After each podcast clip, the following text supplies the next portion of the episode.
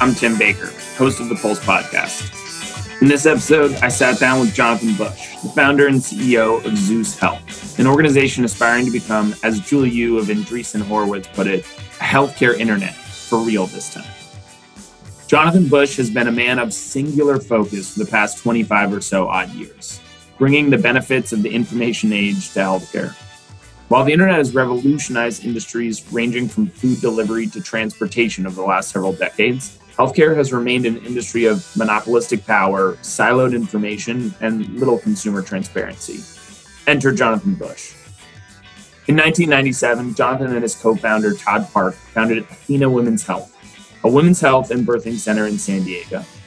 Their obsession with running a quote unquote ruthlessly efficient operation eventually led them to converting this women's health center into what would become athenahealth, a multi billion dollar EMR powerhouse, bringing the innovation of cloud based software deployment to healthcare providers around the US. After a brief stint working as executive chairman of Firefly Health, Jonathan is turning to a new venture aimed at tackling the same goal he's been chasing for the last quarter century.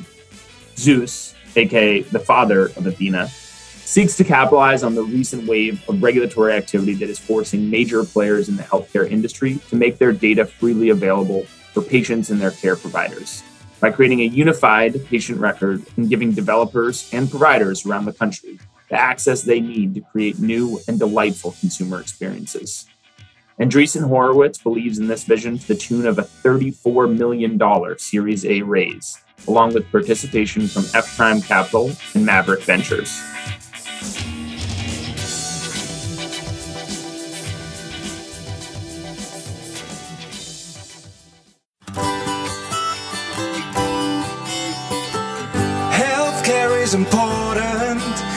The number one thing that we hold dear. Zus Health is for the change, cause American healthcare needs fixing. Zus Health, fix America's healthcare. Zus Health, grow faster together. Zus Health, fix America's healthcare. Zus Health, we're Zus Health. We're for the new startups because modern technology will unleash the change. We'll follow Jonathan Bush all the way since we all believe in Zus Health. Zus Health, fix America's healthcare. Zus Health, grow faster together. Zus Health, fix America's healthcare. Zus Health, we're Zus Health.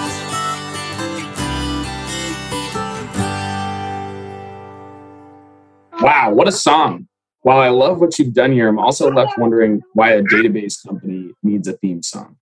Well, we need, of course, theme songs. We need contract artists. We need all of the things that are increasingly assembled in parts by online utilities. Uh, that song, we, we emailed our website to a service in Sweden, and in two hours, a song came back that captured our, our essence in a, the beauty know, of the internet. Uh, well, congratulations internet, and of course, raise. what is Zus but a place you should be able to attach to online and get hours of work done conveniently and easily, hopefully more stylishly. But anyway, uh, that's kind of the theme. The theme song is kind of the company theme, if you know what I mean, in a meta. yeah. Congratulations on the raise. And before we get too deeply into the new company, I'd like to take a step back and really understand what this concept of the healthcare internet really means. It sounds a lot like a buzzword, but can you talk about what you mean by network effects specifically within healthcare? Yeah, and obviously there's an evolving set of meanings, right? I mean, I think the big evolution of late in the healthcare internet is the primacy of tech in the direct delivery of care. So historically, care was you know the province of a guild of only licensed doctors in buildings that were also licensed. And of late while we've had the technology for years of late we've finally made the pivot to really being able to make money using tech in the direct delivery of care. Now we've used the concept of healthcare internet for years and years and years for both that but also just things like record keeping. Obviously my old company athenahealth was very interested in trying to get doctors to use the same instance of the same application that used the same rules to treat their patients. And we got that far. We, we never got them to actually use the same record, which is the next step, I think, in this existential struggle to get it rid of waste. And that's hopefully what Zus's contribution will be. But uh, the journey towards uh, a place online that is secure enough, connected enough, intuitive enough, compliant enough to eliminate duplication and use technology as well as it's used elsewhere in our lives is you know it's a saga that's been going on for years. Yeah. And on that topic i mean i saw you talk about this concept back in 2013 i think in an interview. Sure. i think it was related to athena actually. But you talked about sort of your origins as an emt and a medic in the military and sort of different of your experiences as a provider in that context. Um, yeah. but anyway what was the first incarnation of this idea all those years ago and uh, what about your experiences led you to think that this was a possibility so the first incarnation of the Zus idea uh, came in the really in the emergence of Athena Clinicals, which was not Athena Collector was the billing service, and still, you know, I don't know, but I bet you 80, 90 percent of Athena's revenue still comes from revenue cycle management, dealing with third party payers. But as we tried to add medical records, we could do a fine job using medical records to support billing and keep doctors compliant, uh, but we couldn't I didn't think do much. We weren't doing as much as I thought we would do to improve care in any way, to eliminate duplication or erroneous information. And in the end, you know, I, I couldn't keep the shareholder support for the replatforming work that would have. You know, I don't even know if I could have gotten the doctor support for it, since a lot of doctors and hospitals kind of benefit from continuity of care being a condition of staying with one place, staying under one shingle lots of integrated delivery systems in the US, you know, have that. It's a tacit part of their value prop. Got it. And that makes a ton of sense. So maybe you've, you've talked a little bit about Athena already, but what makes you think it's sort of different this time? Is it the different approach of starting oh, well, aimed at this? Yeah, er, start, remember or? Athena Athena was written in Perl scripting code starting in 1997. so, I mean, almost everything is really different you know, the way we write, I mean, Golang and Perl have almost nothing to do with each other in terms of their ability to be compartmentalized, their ability to stay clean and, and not require maintenance. The, the notion of building with APIs, uh, with other people's code uh, at a production level is now a completely accepted notion. Uh, it was didn't exist at all when Athena Athena was working on the notion of doing any read write activity that was you know business important on the internet at all that's the that was the sort of barrier of tech acceptance in you know the late 90s and early 2000s now of course tech communities are regularly consuming other people's core tech whether it's obviously aws but but twilio and stripe and just even voluntarily on github there's just tons of patchworking you know mix matching going on and so the notion of a Zus would be impossible if that weren't an accepted practice outside of healthcare. So we're just bringing it over into healthcare. So that's one. Obviously, this acceptance of telecare, virtual care that we spiked, everyone knew it was the right thing to do, but it didn't spike until COVID. So now everyone in the country's had some form of telecare and said, shit, that was a lot, you know, that was kind of better. not, not, I didn't lump through it, you know? And uh, you know payers made a fortune. Some of them legally sent back uh, were legally obligated to send back excess premiums because they had made so much they went over their obamacare profit levels. Uh, i mean just an incredible spike despite obviously the tragedy of the pandemic and lastly there's a change in law the cures act goes into enforcement today whatever almost july 1st the first wave which makes it possible for any consumer to direct their regulated health information to any app. And that changes the blockage game dramatically, adds another layer in the favor of the consumer. So, those three major shifts the acceptance of technology, the acceptance of, I mean, the, the acceptance of the notion of a platform, the existence of platform technology, the role of tech in the delivery of care, and then this new layer of pro sharing regulation are the conditions that make Zus, we hope, kind of perfectly timed. Yeah. And I mean, VC firms and I think all of my business school professors uh, love the word platform and I think use a lot. And, and I'm beat sure, the shit out of that. Yeah. They beat the shit out of that word more than I used to hear the word dyslexia. Oh, he's dyslexic. You know, you mean he's a boy who's 14 or do you mean like a specific thing? You know, yeah, no, there's obviously the notion is coming into its own. Even the term API, I've seen the term API refer to, you know, a specific call that you can make that will return a specific result. I've seen it refer to an entire library of such calls or to a call that returns a library. Uh, so uh, all of this is so new to us that our language is catching up. You know, what we mean, obviously, by platform is one step further than most people mean. Most people refer to platform as um, a sharing of compute, right? So the ability to have one place where a lot of storage compute or a lot of raw lambda just computing power or in the case of like a stripe you know raw transaction capability what we're trying to do is is is have that yes.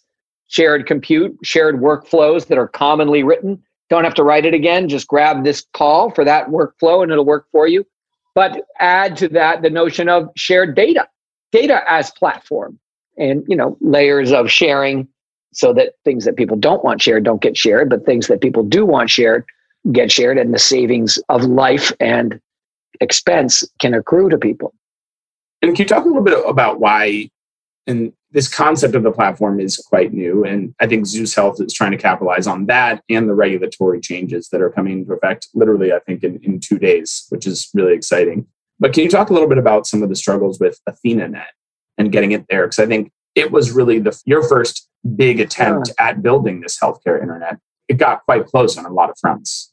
It did. It did. And we got, I mean, I think the day I got booted, there was, I think 15 or 18% of all visits to the doctor happened on AthenaNet.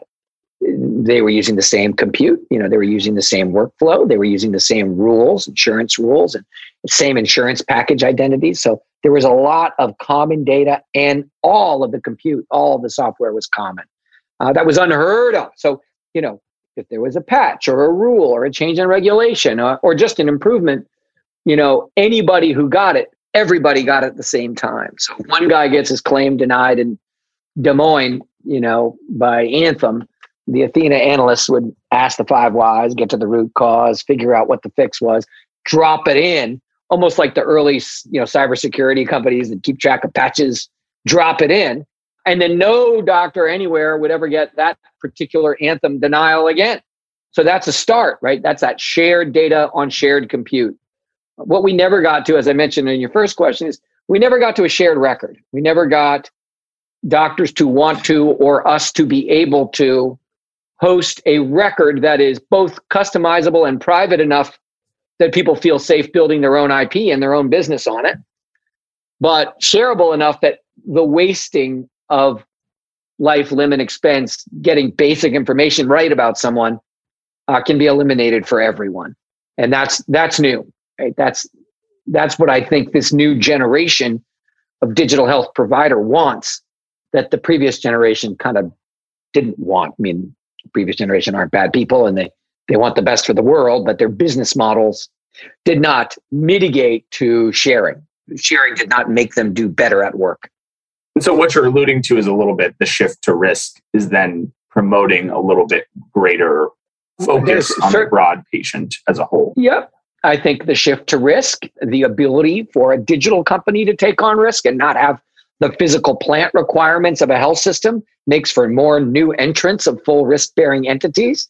Uh, before, you know, you either needed to have enough lives, which meant you were sort of already a medical group for many years and not exactly a tech forward, you know, entity, or you were an insurance company, and you didn't have any provider capacity. Now you have a more scalable path to be a tech forward, full risk by ramping up virtual provider capacity. But also, in addition to full risk emergence, uh, and you're right, that's been marching away nicely up, up, up.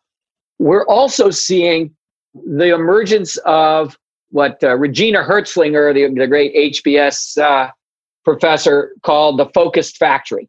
And originally it was, you know, urgent cares are focused at urgent, you know, but focused factories didn't explode the way she forecasted back in the 90s because the local requirements of care, care being local, made it hard to find enough narrow slicing of care to partition off. Now with virtual possibilities, you know, you can have a company that does nothing but low level alcohol treatment like RIA Health does, or nothing but opioid care the way Groups does, or nothing but pre diabetic care the way Livongo does.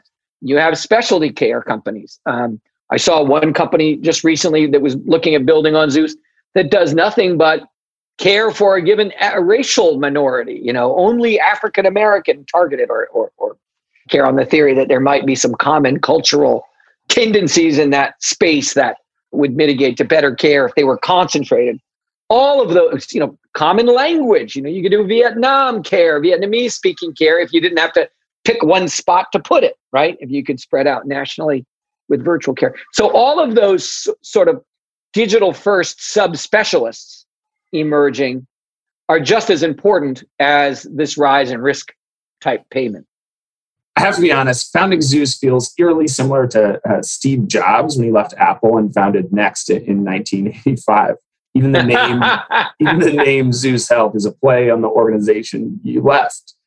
Uh, I love being compared to Steve Jobs. Thank you. Uh, even Steve Jobs' epic failures, but uh, I don't know whether we will whether we will fail. But I do think that this to me feels like an intellectual agile iteration intellectually feels like an agile iteration of the mo- old model the atomic unit of all medicine is this insurance claim everything boils every medical record every system all can be mapped back to a fee for service claim even a duplicate you know and that obviously is is if you were to think about disease wellness comfort safety that is not what you would do right? You would map it back to a person or a problem or a plan or maybe to all three. You know maybe that's the dynamic data graph that you should be monitoring. Payment should be something that sort of pops in off the top uh, like a progress bill or you know or a capital all those things should be orthogonal to the core which is whose logical center should be you know the person the disease and the plan probably in that order uh, so i did not you know come up with the shift uh, there are plenty of companies that are working well in this new shifted payment mindset, right? So I'm just saying, gee, maybe there's enough energy there that a backbone for that that way of thinking is ready, you know, is is is timely. And I'd love to understand sort of what is the actual product that you're going to be selling? Is it access to a unified patient oh, record, or are you like going my, to sell uh, tools on first, top of the data? to help developers. Like my first Emperor's New Clothes moment. Shit, product. Uh, uh, there are three core products right now. One is a builder toolkit, starting with patient relationship management and then moving into provider workflows and eventually payment workflows uh, that will allow you to. Uh, one of our broker, one a broker guy uh, coined the term uh, "build a bear" from EMRs. You know, if you want to quickly build your own EMR in an afternoon, you don't want to like you know, there are the eyeballs and there's the fur and there's the stuffing for you to kind of assemble because a lot of these narrow use case digital health companies don't need a full featured EHR. You know, you take Roman, right? They they just want to write about three prescriptions, right? They, they don't really want to look at any labs, they don't want to do any procedures, they don't really want to talk to a specialist. They want to make sure that they know enough about you that the prescription is appropriate but that's about it. You know, now they'll expand and add other narrow slice things. But the idea that they would have to pay up for a full featured EHR that doesn't have any information about any of their prospective members in it, so they still have to start from a questionnaire. That's not appealing to this type of new company. So that leads us to the second piece, which is a data aggregation and enrichment service. So this is a Build-A-Bear EHR that will also go find out stuff that you're allowed to know about your patients before you even start treating them. And so it's the, the you know using the Cures Act and, and using HIPAA to aggregate a proper patient profile so you're not duplicating or making mistakes on people. And of course, in order to have those two things, you really do also need a very powerful data storage and sharing capability. And so we have a platform storage health a, data vault and data storing platform that comes with unlimited storage and then a series of tiered sharing layers as well as a national master patient index to make sure you get the right you know that you disambiguate one jane smith from another et cetera. So you've got build your own software quickly, get data about your patients, and store and share, either comply with the law for sharing or create novel sharing concepts using this storage platform. So, and this sounds incredible. And how do you think about breaking down a problem of this size, right? I mean, this is yeah. a really broad vision, and it seems like it could be incredibly impactful for a lot of these new businesses that are starting these more telehealth focused businesses. But how do you break down the problem and how do you start tackling it to be valuable well, soon? Uh, you know, honestly, I, I wish I could say that I carefully surveyed the market and timing, et cetera. I kind of sat around the house hoping people would call in order for me to be able to do something with my life and ended up with, you know, angel investments and board seats on lots of these types of companies. And I noticed that all of them were never going to make it across the desert to building their own complete proprietary AthenaNet, having known what was involved in that and we got to share the cost of AthenaNet across you know 118,000 doctors.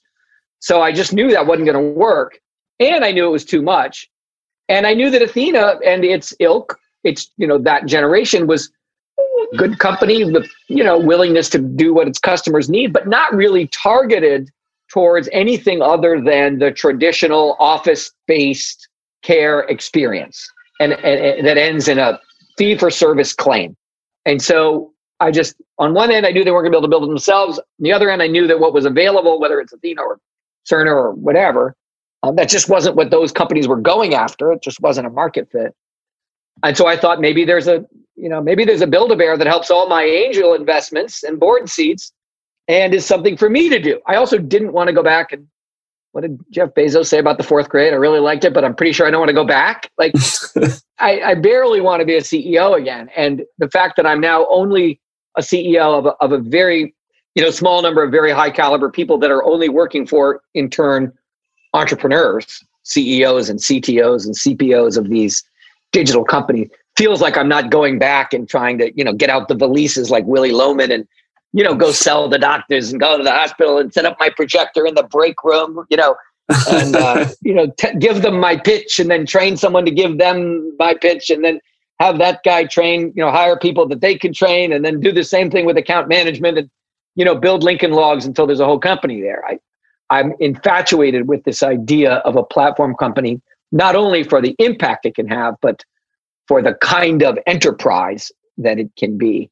Uh, it feels new to me. And so I'm, I'm telling myself that I'm not a retread going back to do another Athena. The reluctant CEO. I, I love it. Um, it's weird, you know, but anything you do, uh, you know, I love steak. But if I just finished the steak and someone said, hey, how about another steak?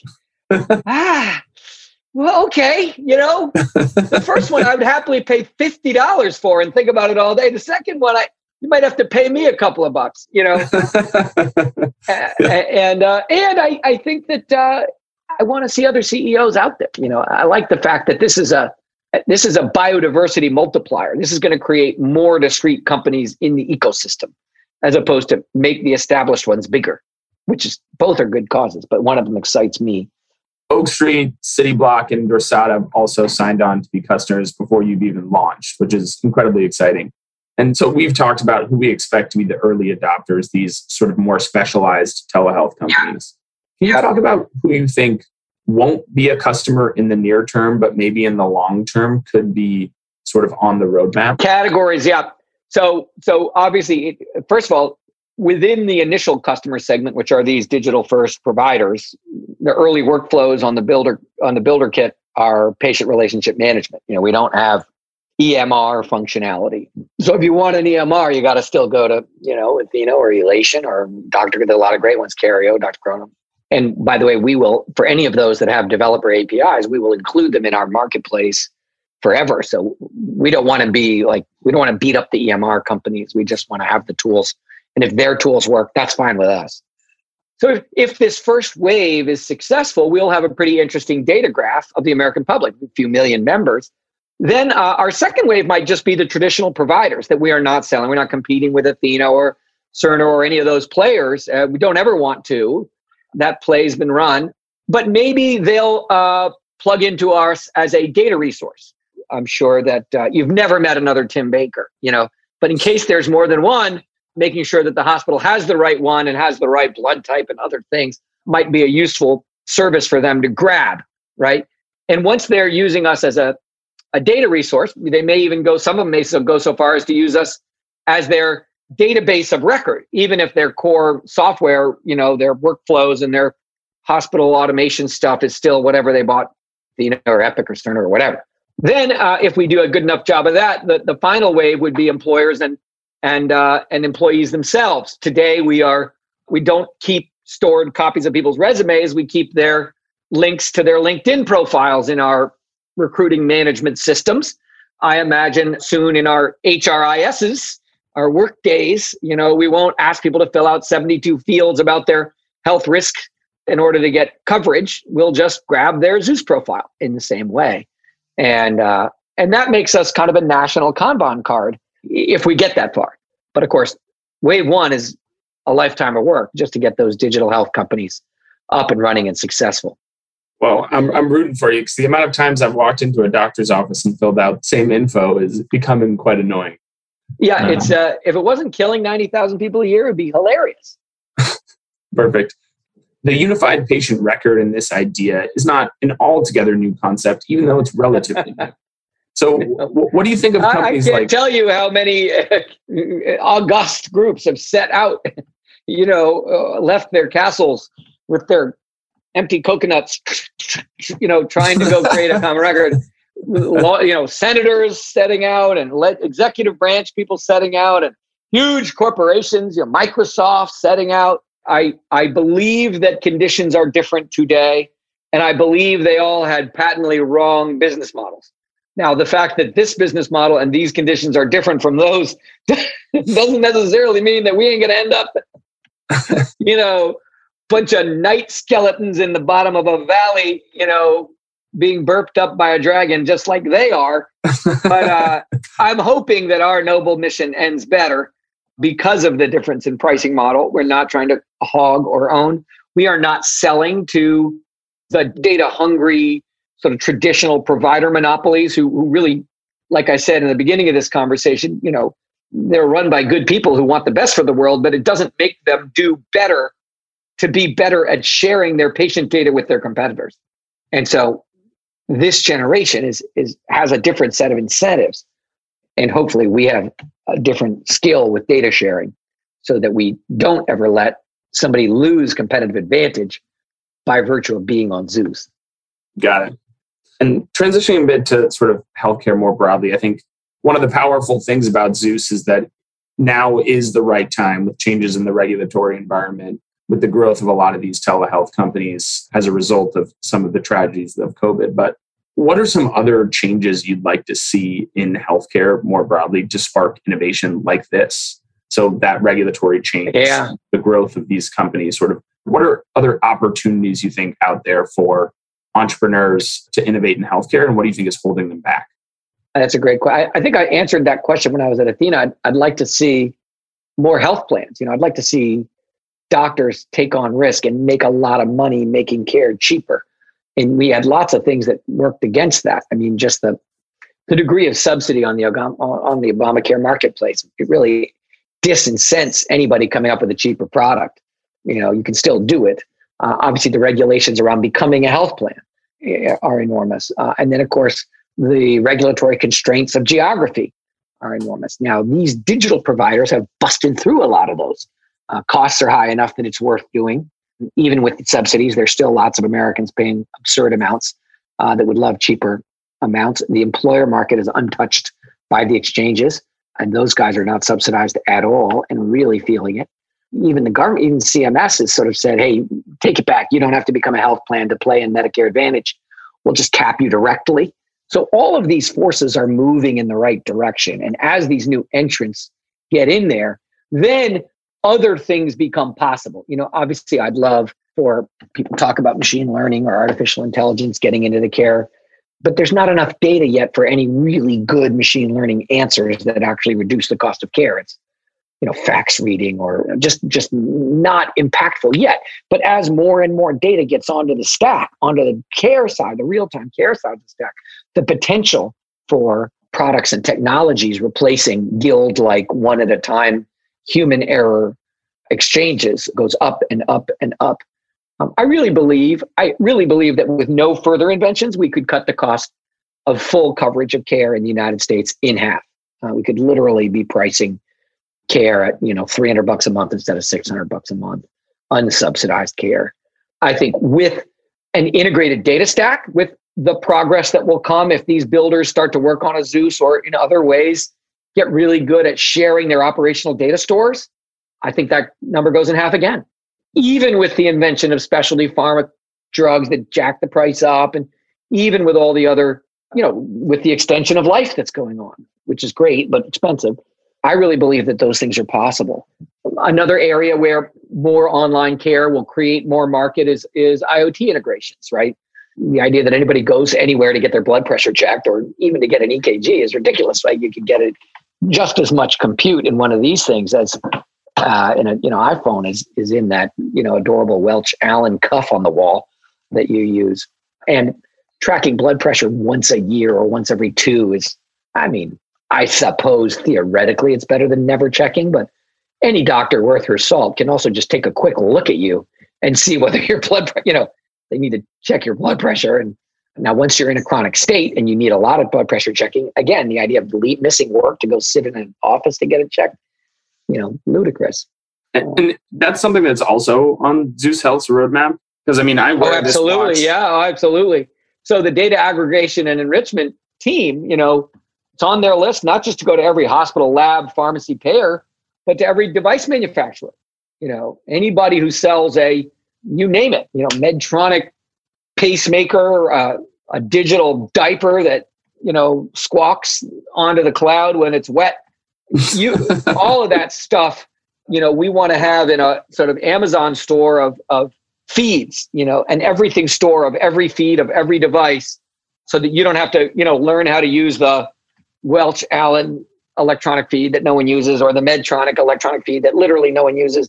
You know, they all call the Welch Allyn, I mean, the Medtronic Service Center to say, hey, can you look at this guy's pacemaker as opposed to everybody seeing their pacemaker all the time. So there's a ton of that that Zus can do to simplify, again, you know, a build a bear of all those feeds. You know, this toilet, this brand of toilet, you know, this brand of scale, this brand of blood pressure cuff or EKG machine or pacemaker should all be in the library.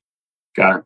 I think that's a broad, ambitious, and necessary plan. I've been wearing this for years, and it's shocking to me that no providers have thought to ask me about the right uh, all the data that's available through it. You got it. You got it. And by the way, grabbing all the wellness space is part of Zus's mission. We don't only want regulated sort of traditional healthcare providers. We want 23andMe and Whoop and Fitbit and you know, Noom, we want all of these wellness apps and companies to use the platform as well. And with Cures, you know, that enables data sharing to other than licensed HIPAA compliant providers. Uh, and of course, the metadata that could come out of merging your genotype, your sleep, your steps, and your chart or your labs. I mean, what a different value Whoop or whatever that thing you're wearing could be to you if the metadata from elsewhere in your life could be merged in and, and the noise and the signal separated by you know simple algorithms. Yeah. So wrapping up i think most of our listeners tend to be mbas some with ideas of starting their own business. And i think after this conversation and from speaking with you a few times i think it's clear that uh, you, you are visionary in your view of the healthcare space. So how do you think about instilling that vision in a team and leading a group of people to develop something that is so ambitious? Well, I love agile as a metaphor, right? You don't know what you have an idea of what the world might need, but that's not this idea of a moonshot into anything is annoying. You know, it's just silly. You start with what could I do right now? What's a job that needs doing right now that might mitigate towards some larger direction? You know, so this idea of saying, look, it's now illegal for hospitals and payers to block their data. And there's a lot of them. So somebody to just go and get that shit as a basic water boy service, right? That's not I want a national medical record and a personal Kanban for every American and all those AI, you know, connected IoT devices. It's just like this is an annoying thing. It's probably better to have their chart than not.